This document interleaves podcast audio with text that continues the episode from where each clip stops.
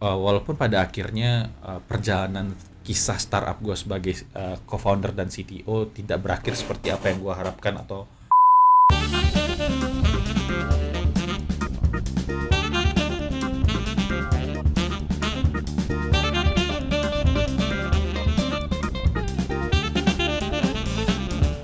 podcast ngobrolin startup dan teknologi bareng gue Imbre dan di episode kali ini gue pengen ngebahas tentang refleksi tahun 2020 dan episode ini akan jadi episode terakhir di 2020 sebelum kita mulai dengan episode-episode baru di 2021. Uh, gue pengen ngucapin terima kasih untuk teman-teman semua yang udah mendengarkan podcast ngobrolin startup dan teknologi termaksud ikutan nonton YouTube gue uh, ketika gue ngebahas tentang cloud. Dan tahun uh, sampai tahun ini sudah ada sekitar 11.700an pendengar podcast gue dan ada 5.000 follower dan total uh, audio gue didengarkan itu sekitar 75.000.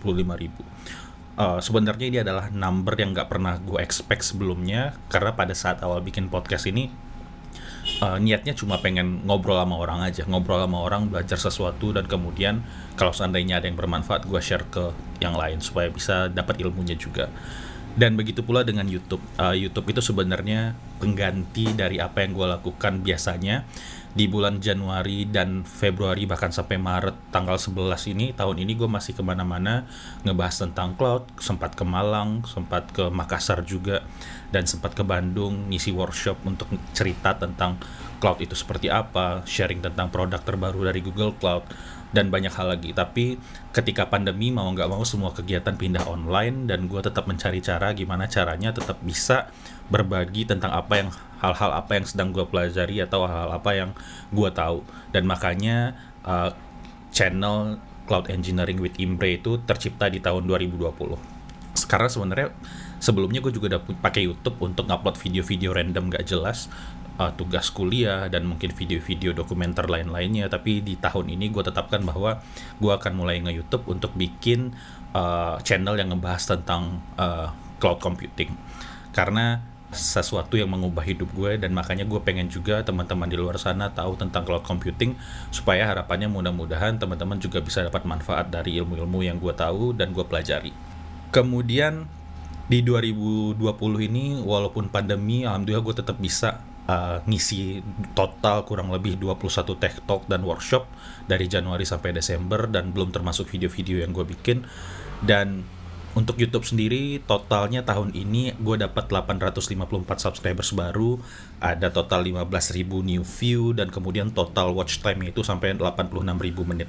Dan itu sebenarnya angka yang sebenarnya tetap memotivasi gue untuk tetap bisa uh, bikin konten terus dan mungkin sharing ngobrol sama orang berbagi lah intinya terima kasih sekali lagi untuk kalian semua uh, mudah-mudahan kita bisa ketemu lagi dengan konten-konten yang menarik di tahun 2021 dan seterusnya Nah, sekarang gue pengen cerita tentang apa yang terjadi dengan perjalanan karir gue selama tahun 2020.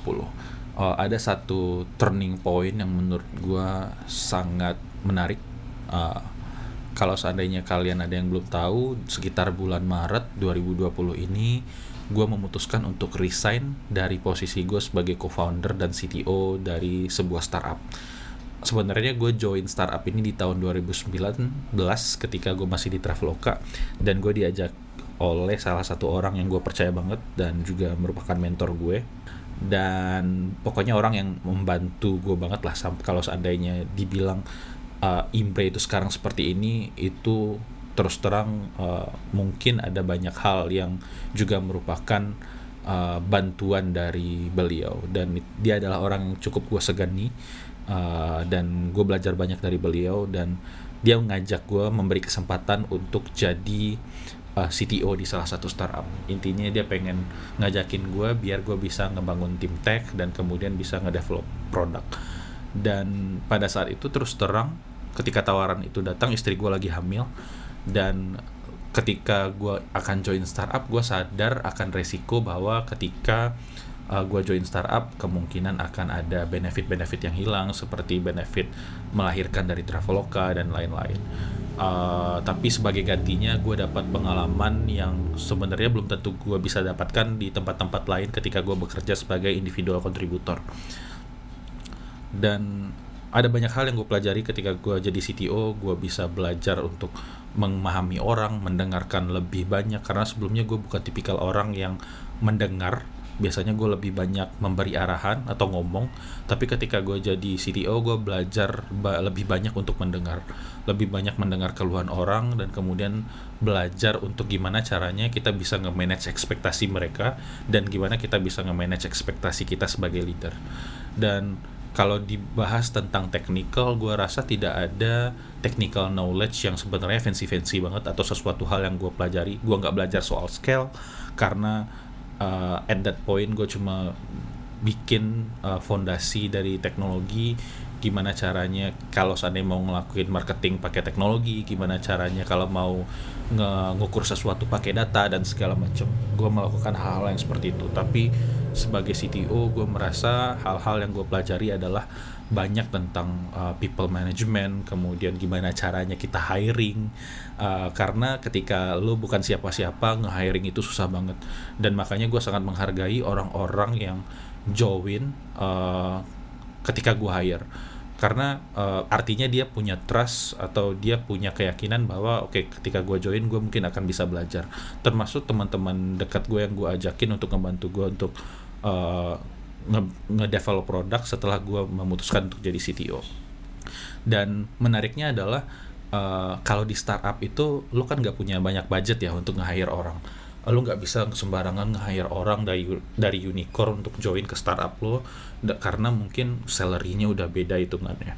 Dan di sana gue belajar bahwa orang-orang uh, junior developer atau orang-orang yang minim experience itu sebenarnya untuk mereka bisa grow itu uh, mereka yang dibutuhkan bukan uh, bukan uh, mungkin pendidikan yang bagus, tapi yang mereka juga butuhkan adalah gimana mereka bisa dibimbing atau dibantu oleh teman-teman atau mentor-mentor atau engineer yang lebih senior. Dan gue percaya itu. Uh, terus terang ketika gue masih di Traveloka pernah ada salah satu uh, salah satu orang lah penggiat startup juga yang bilang kayak gini ngapain sih lo hire uh, junior developer lo uh, ngabisin budget untuk junior kemudian dia nggak bisa ngebikin apa-apa. Karena pada dasarnya mereka cuma akan bikin codingan sampah doang. Uh, kira-kira dia ngomong seperti itu. Dan gue punya pandangan yang berbeda terhadap itu. Kalau menurut gue adalah kalau seandainya lo punya banyak duit ya why not lo hire engineer?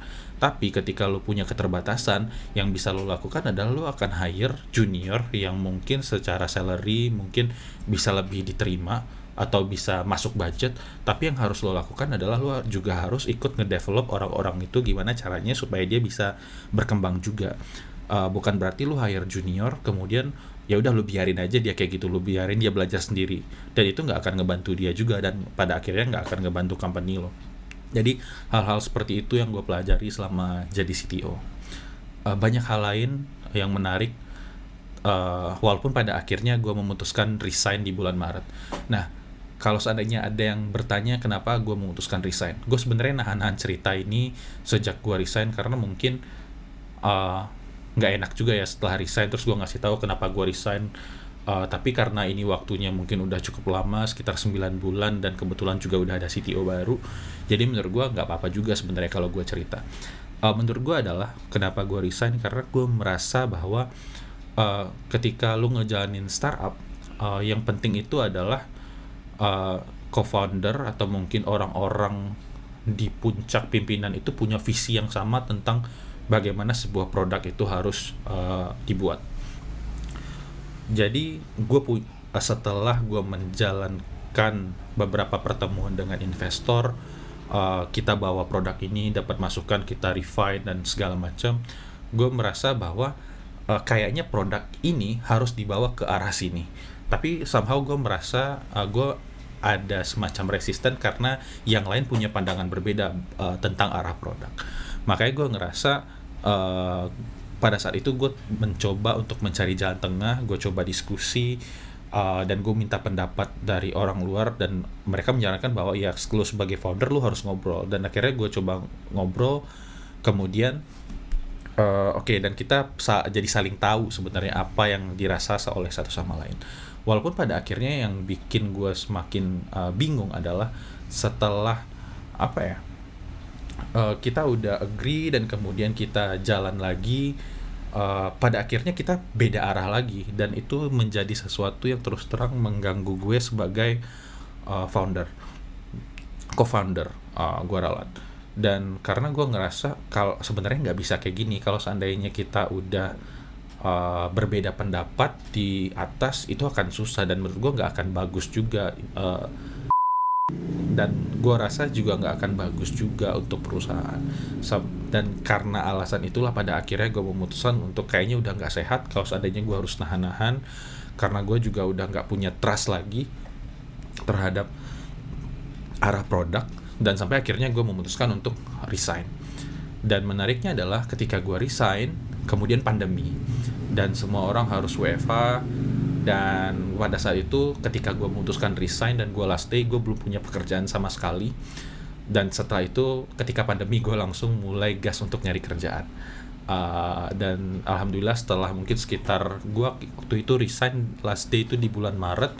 Dan di pertengahan April alhamdulillah gue dapet offer dan ya kira-kira sekitar tiga minggu gue nggak ngapa-ngapain. Bukan nggak ngapa-ngapain juga sih lebih ke interview uh, ngobrol sana sini tentang perusahaan mereka tentang apa yang bisa gue lakukan sebagai engineer dan segala macam. Sampai akhirnya gue interview di beberapa tempat dan akhirnya gue memutuskan untuk join Gojek. Uh, kalau ditanya kenapa gue join Gojek sebenarnya sesimpel karena gue pengen tahu aja sih. Gue pengen belajar tentang kalau payment itu sebenarnya gamenya kayak gimana sih uh, secara bisnis dan mungkin secara teknikal. Uh, kalau seandainya yang ditanya adalah scale, gue jelas bisa belajar scale di perusahaan seperti Gojek. Kalau ditanya tentang bisnis, ya jelas bisnis uh, payment di Gojek atau GoPay pun itu juga salah satu yang terbesar. Dan gue merasa bahwa uh, timnya yang ada di Gojek itu juga orang-orang yang sebenarnya juga uh, keren-keren kali ya. Dan gue berharap gue ketika join gue bisa belajar banyak dari orang-orang tersebut. Sebenarnya dengan alasan sesimpel itu aja.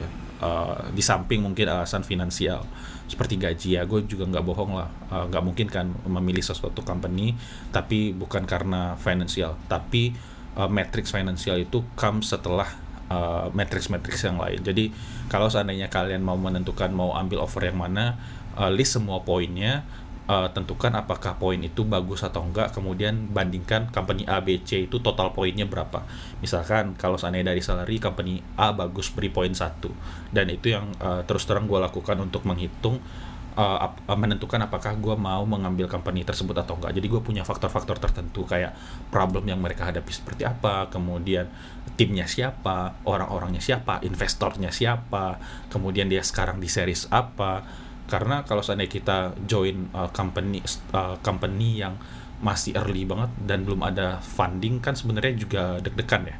Nah, kemudian kita harus ngeliat juga, gue juga ngeliat potensi ke depannya seperti apa, sampai akhirnya uh, gaji comes uh, at last. Uh, gue merasa seperti itu. Dan ya, uh, pada akhirnya gue join Gojek dan setelah join Gojek, gue belum pernah ngantor sama sekali. Uh, dari hari pertama gue WFH uh, tapi ada hal yang menarik yang mungkin bisa gue share. Uh, bayangkan lu join sebuah company yang gede banget ada banyak konteks bertebaran di mana-mana. Uh, katakan tentang teknologi A, teknologi B, sistem A, sistem B, dan sistem C dan apa sih sekarang yang lagi dikerjain oleh company. Dan yang paling berkesan ol, oleh gue ketika join Gojek adalah proses onboardnya udah enak banget untuk orang-orang yang remote. Kenapa gue bilang kayak gitu? Karena udah ada prosedur-prosedur. Misalkan ketika lu on board, lu harus ngakuin A, B, C, D, E, F, G. Uh, udah ada dokumentasinya ini, ini, ini dan seterusnya. Jadi gue tinggal ngikutin supaya gue bisa punya laptop yang setupnya udah cukup untuk gue ngelakuin kerjaan pertama. Dan kemudian di uh, Gojek tuh ada banyak dokumentasi. Itu hal yang mungkin eh, nggak uh, gue temukan di tempat-tempat sebelumnya. Di Traveloka pun sebenarnya ada tapi mungkin gue ngerasa di Gojek lebih uh, ini kali ya ek ekstensif kali ya lebih banyak.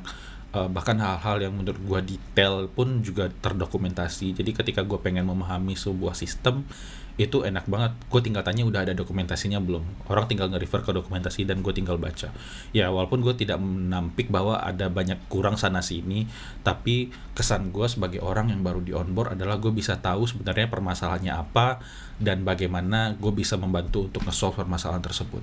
Itu hal yang paling berkesan. Kemudian bahkan sampai sekarang gue belum pernah ketemu tim member gue uh, secara langsung. Gue nggak tahu uh, beberapa orang itu mukanya seperti apa tapi uh, gue merasa uh, ya gue kayak udah pernah kenal aja karena untungnya semuanya ramah-ramah semuanya friendly dan gue menyenangi kondisi-kondisi seperti ini.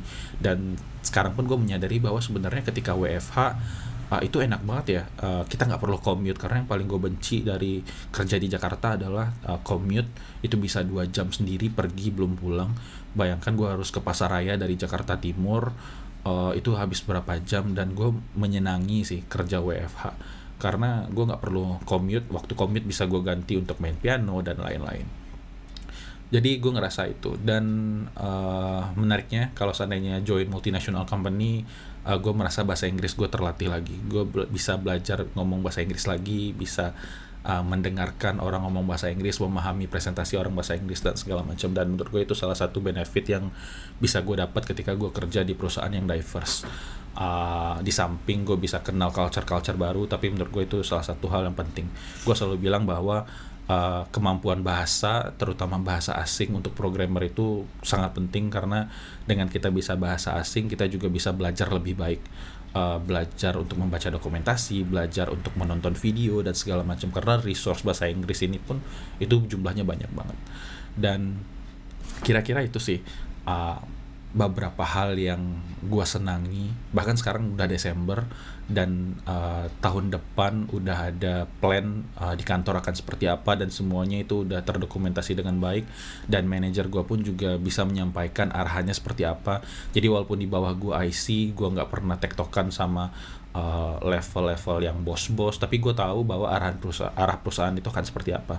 Dan menurut gue itu hal yang uh, bagus karena biasanya orang mungkin mikir sebelum pandemi wah kalau seandainya kita nggak ngantor susah loh koordinasi. Ternyata uh, nggak juga selama ada dokumentasi yang baik. Ada orang-orang yang membiasakan untuk terus menulis dokumentasi atau menulis sesuatu. Karena gue uh, merasa setelah join Gojek bahwa ketika ada dokumentasi itu komunikasi itu jadi lebih jelas loh. Kalau seandainya sekarang gue ngomong kayak gini mungkin ada omongan satu atau dua kata yang keliru atau gue salah sebut. Tapi ketika kita nulis dokumentasi dan semua orang ngelihat dokumentasi tersebut dan kemudian ngekomen which is salah satu culture yang gue senangi juga di Gojek ada uh, culture untuk nge-review uh, dokumen uh, arsitektur documentation atau semacam RFC namanya request for uh, comment. Jadi di sana tuh orang pada bisa ngomen sesuatu dan orang pun juga bisa ngebaca memahami tentang apa sih sebenarnya dari yang penulis ini pengen sampaikan permasalahan apa yang pengen di solve penting nggak masalahnya? Dan menurut gue itu adalah hal-hal yang uh, menurut gue membantu gue banget uh, sebagai engineer yang sampai hari ini belum pernah ke kantor Gojek kerja sebagai employee Gojek. Dan ya uh, kira-kira seperti itu kesan atau perjalanan karir gue yang uh, gue rasa berkesan banget uh, selama 2020 ini uh, gue resign kemudian gue uh, join Gojek.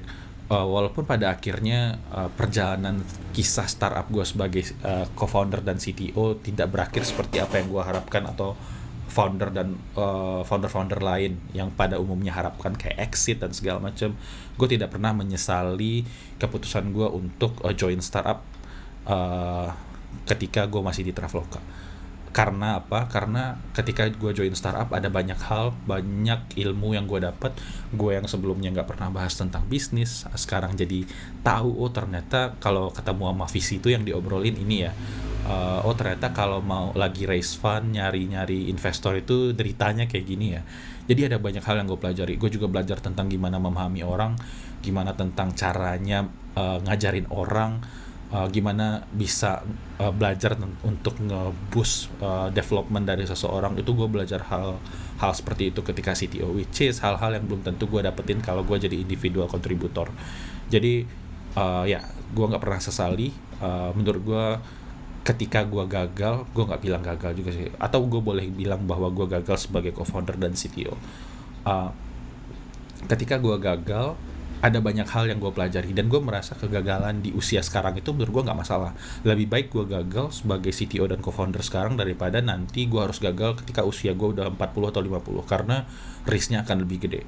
Akan ada banyak hal yang mungkin gue korbankan dan menurut gue ini jadi pelajaran yang menarik.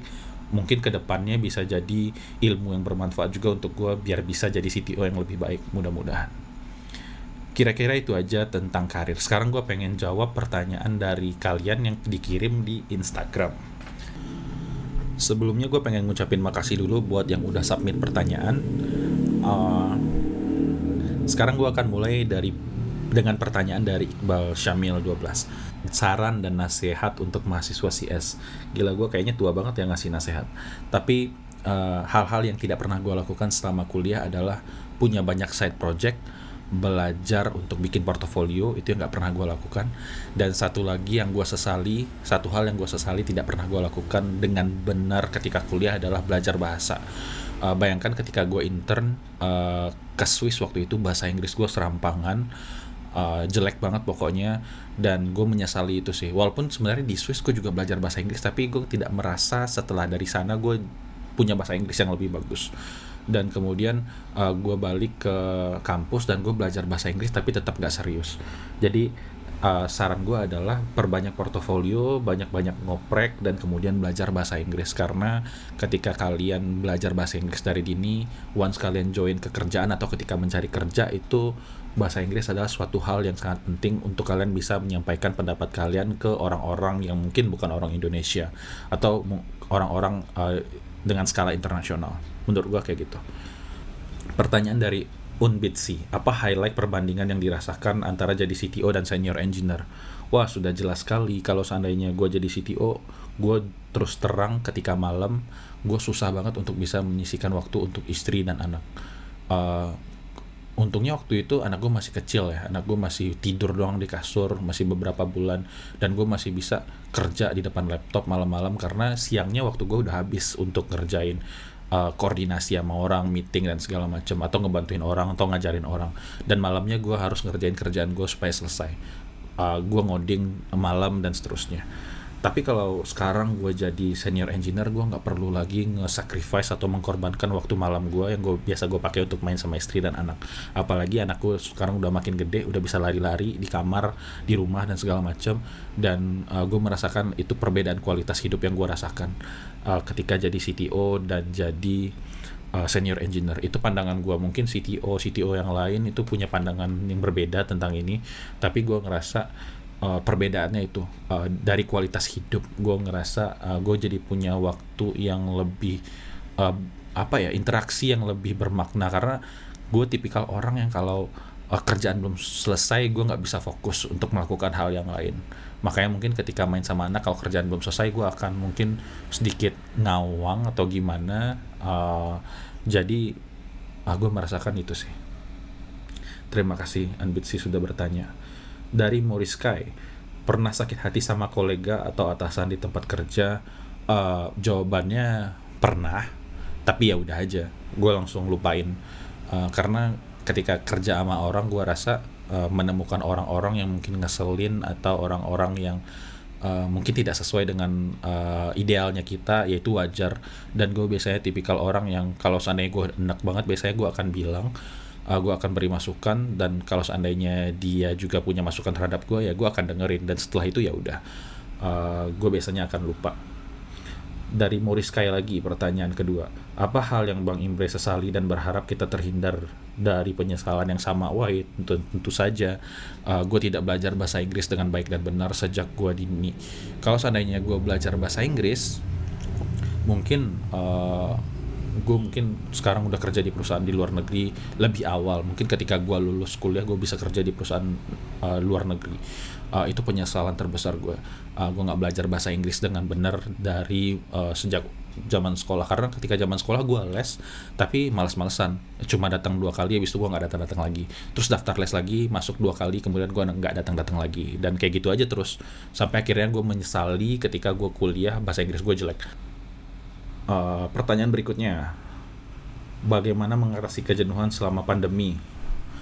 lakukan sesuatu yang membuat kalian senang nonton Netflix main musik main sama anak.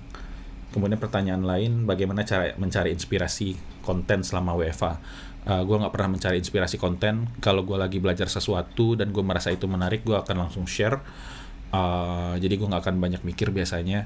Langsung share aja udah gitu aja. Pertanyaan dari Kak Gogo Listuar Listuargo gimana biar bisa grow explosively di Indo di masa pandemi sebagai engineer. Kalau menurut gue adalah pelajari sesuatu, kemudian coba bereksperimen dengan hal yang kita pelajari, kemudian bikin pertanyaan, kemudian belajar lagi dari pertanyaan tersebut, cari jawabannya, lakukan eksperimen dan gitu-gitu aja terus.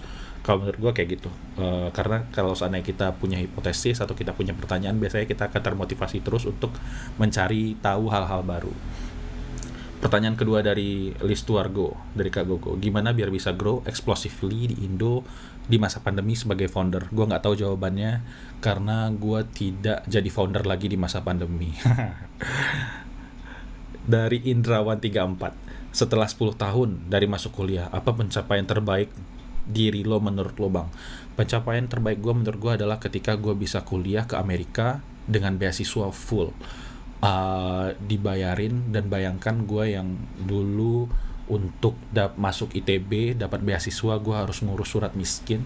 Ketika gue bisa gue bisa kuliah di Amerika dengan beasiswa full itu adalah salah satu hal yang paling uh, menurut gue pencapaian terbesar.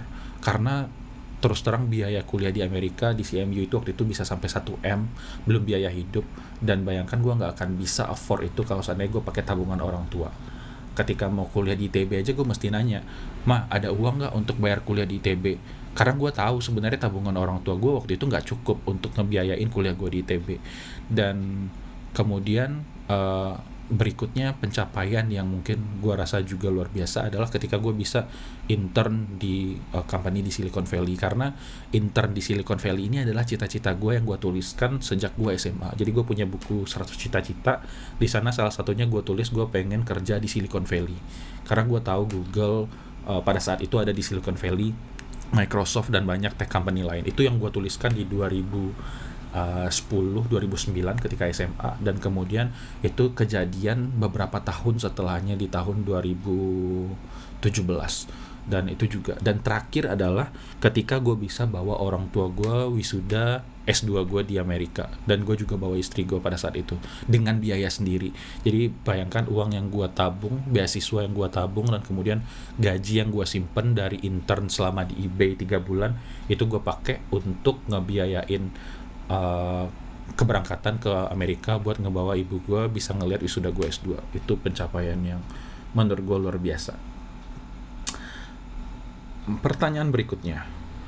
Ayuwono Edi skill apa yang perlu disiapkan dari karyawan entry level untuk punya mimpi uh, jadi seorang CTO kalau menurut gue leadership uh, belajarlah untuk bisa memahami situasi uh, bisa mendengar lebih banyak uh, jangan ngomong lebih banyak mendengar lebih banyak memahami lebih banyak dan kalau gue rasa yang paling penting adalah leadership sih kalau untuk jadi CTO kalau seandainya lo mau jadi engineering paling jago jangan jadi CTO jadilah principal engineer. Karena principal engineer akan fokus di teknologi atau di engineering. Tapi kalau CTO lo juga harus tahu big picture engineering seperti apa. Lo nggak perlu detail tapi lo juga harus tahu tentang gimana caranya kerjanya produk bisnis dan segala macam. Dan kemudian lo juga akan jadi salah satu leader. Jadi menurut gue itu hal-hal yang penting uh, untuk dipersiapkan. Pernah susah dapat kerja nggak? Ini dari Nanda alias pernah job seeker. Oh pernah. Ketika gue lulus dari ITB gue job seeker nyari kerjaan pertama sampai akhirnya dapat iOS engineer. Uh, jadi pernah gue job seeker. Pernah susah dapat kerja nggak? Uh, alhamdulillah kalau susah nih relatif ya tapi alhamdulillah selama gue mencari kerja uh, itu dapat kerja. Waktu itu gue juga pernah uh, uh, berhenti dari kerjaan dan kemudian besokannya dapat kerjaan lagi. Jadi itu gue rasa uh, mungkin hoki kali ya beruntung ada faktor keberuntungan juga. Tapi kira-kira seperti itu nan. Ada pertanyaan lagi dari Panjai Tanah Panjai Tanali pengalaman paling ngeselin selama WFA yang gak akan ditemui kalau WFO oh tidak ada. Saya bahagia sekali dengan WFH ini. Terima kasih Gojek karena memberi WFH sampai Juli 2021 RSL Nuchan uh, romansa atau menikah mengganggu karir seseorang di startup gak kak? Faktor risknya besar. Oh faktor risknya besar, betul. Apalagi kalau seandainya lo udah mau punya anak, punya anak banyak, terus lo jadi founder di startup itu resikonya gede banget. Karena belum tentu juga startupnya akan berhasil. Kalau berhasil ya alhamdulillah, tapi kalau enggak ya mohon maaf aja nih. Nah kalau pertanyaannya menikah mengganggu karir, menurut gue enggak. Karena gue merasa setelah gue nikah mungkin rezeki gue juga nambah karena gue nikah juga kali ya uh, jadi jangan takut untuk menikah apalagi menikah muda uh, dari Ucit Luciana Dwinta how to stay curious and creative in delivering content at the same time kalau menurut gue sih selalu uh, bereksperimen, kemudian temukan permasalahan baru, dan kemudian coba cari lagi jawaban dari permasalahan baru tersebut. Kalau untuk kreatif ya sebenarnya gimana ya? Uh, eh, gue nggak pernah untuk berusaha untuk menjadi kreatif uh, terus terang gue cuma uh, menjelaskan apa yang gue tahu dan apa yang sedang gue pelajari jadi uh, mungkin kreatifnya ketika uh, gue menemukan masalah A, gue harus mencari solusi dengan menggunakan berbagai cara B, C, D, dan E dan seterusnya. Dan menurut gue itu bisa membantu gue untuk jadi lebih kreatif. Ya sih. Pertanyaan berikutnya dari Isitu Ainun, pilihan infra atau tech stack biar siap scale. Uh, kalau menurut gue kalau seandainya masih early nggak usah macam-macam pakai aja VM atau pakai serverless uh, just make it work that's enough. Uh, kalau seandainya lo udah menemukan kebutuhan untuk scale baru nanti lo pikirin untuk scale. Jadi kalau seandainya di awal pakai aja VM atau serverless dan selesai. Pertanyaan berikutnya. Mental untuk mendirikan startup apa bro? Dari Aaron Putra uh, menurut gue nekat dan tapi tetap bisa terukur uh, atau tetap bisa mengukur diri. Jangan sampai lu nekat terus brutal tapi lu nggak pernah mengukur kemampuan lu sebenarnya ada berapa seberapa jauh lagi sih. Nah menurut gue kayak gitu. Dari Ari SG cara manage waktu Mas Imre eh, nggak uh, ada. Selesaikan yang wajib-wajib kerja kemudian gue selalu mengalokasikan waktu malam untuk bisa main sama anak setelah kerja sampai dia tidur kalau dia udah tidur baru gue bisa ngerjain yang lain kayak bikin konten atau belajar atau main musik dan segala macam pagi bangun tidur main musik olahraga dikit kemudian uh, ngebangunin anak main bentar habis itu kerja lagi. Uh, biasanya kayak gitu. Tapi kalau weekend biasanya porsinya mungkin lebih banyak uh, main sama anak dan uh, ngebikin konten atau belajar dan segala macam pertanyaan dari Irvi. Bagi tips dong belajar dari non CS background buat interview software engineering. Menurut gue pelajari uh, materi-materi CS, uh, beli bukunya atau minta materinya dari anak-anak CS.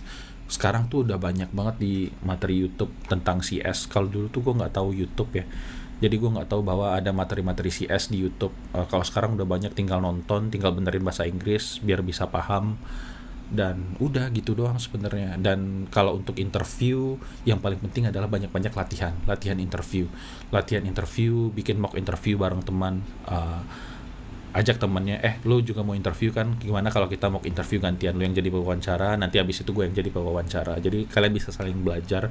Tapi itu yang lagi-lagi yang gak gue lakukan juga di dulu-dulu uh, karena gue juga nggak tahu bahwa hal-hal seperti itu ada. Dan ya kalau seandainya kalian masih mahasiswa sekarang ya beruntung lah karena kalian dapat informasi seperti ini. Pertanyaan dari Mas Randy uh, Randy B Junior. Apa aja improvement berkelanjutan yang udah kamu lakukan saat bikin konten? Yang paling berasa itu adalah ada dua hal. Yang pertama adalah ketika sebelum gue bikin podcast gue takut banget ngedengar suara sendiri kalau seandainya kalian gak biasa dengar suara sendiri kalau ngomong terus dengerin lagi rekamannya pasti takutnya setengah mati. Gue adalah tipikal orang yang kayak gitu karena gue berpikir bahwa aksen gue aneh. Gue dari Padang takut ada aksen Padangnya. Tapi setelah gue pikir-pikir ya udahlah emang aslinya Padang ya apa boleh buat? Uh, pasti akan ada aksen Padang. Jadi ya udah terima aja. Dan kemudian ketika gue mulai nge YouTube mau nggak mau gue harus belajar untuk melihat kamera. Dan itu adalah hal yang bikin gue nervous banget karena gue merasa gue nggak terlalu good looking. Uh, untuk bisa menghadapi kamera. Tapi setelah gue pikir-pikir setelah gue jalani sekian kali uh, gue merasa bahwa ya udah mau gimana lagi lo nggak akan tampang lo nggak akan tiba-tiba berubah jadi aktor uh, Korea juga kan yang tiba-tiba ganteng putih dan segala macam dan gue merasakan hal-hal seperti itu sih terus terang. Uh, gue jadi merasa lebih pede bukan lebih pede ya tapi kayaknya lebih menerima uh, diri apa adanya. Uh, tapi at the same time juga tetap mencoba untuk uh, ngajar tetap bisa sharing. Kalau gue ngerasa sih itu sih improvement berkelanjutan. Mudah-mudahan nanti kalau lagi ngomong di depan bisa lebih pede lagi. Gue pengen uh, ketika ada di panggung itu bisa ngomong seperti kayak CEO-nya Apple uh, kemudian kayak CEO-nya Google ketika mereka ngelakuin keynote dan segala macam. Gue punya cita-cita untuk bisa ngedeliver keynote di conference gede. Mudah-mudahan ada kesempatannya. Pertanyaan terakhir kayaknya dari Ovar Gituri. Kenapa pindah ke Gojek? Ya karena uh, saya resign saudara. Saya resign dari startup sebagai CTO dan saya membutuhkan pekerjaan. Akhirnya saya pindah ke Gojek. Tapi uh, ya kayak gue bilang tadi gue join Gojek karena gue pengen dapat ilmu tentang domain payment dan gue ngerasa kayaknya at that time uh, Gojek ini adalah salah satu tempat yang uh, bisa membantu gue development uh, karir juga kali ya. Karena ada banyak orang-orang hebat di dalamnya. Ada AJ tapi sayangnya gue nggak nggak terlalu banyak berinteraksi sampai AJ resign. Uh, tapi gue dengar cerita banyak cerita positif. Dan gue belajar dari sharing-sharing orang di Gojek tentang gimana mereka mulai dari scaling dari nol sampai gede sampai sekarang dan segala macam. Dan menurut gue ada banyak hal yang menarik yang gue dapat dari Gojek. Uh, dan ya uh, terbukti sampai sekarang gue merasa uh, gue nggak salah pilih tempat kerja sih at least uh, pada saat itu. Karena waktu itu gue punya beberapa tawaran uh, ada beberapa proses juga dan beberapa yang gue drop juga karena gue merasa uh, culture-nya mungkin nggak sesuai dengan apa yang gue expect.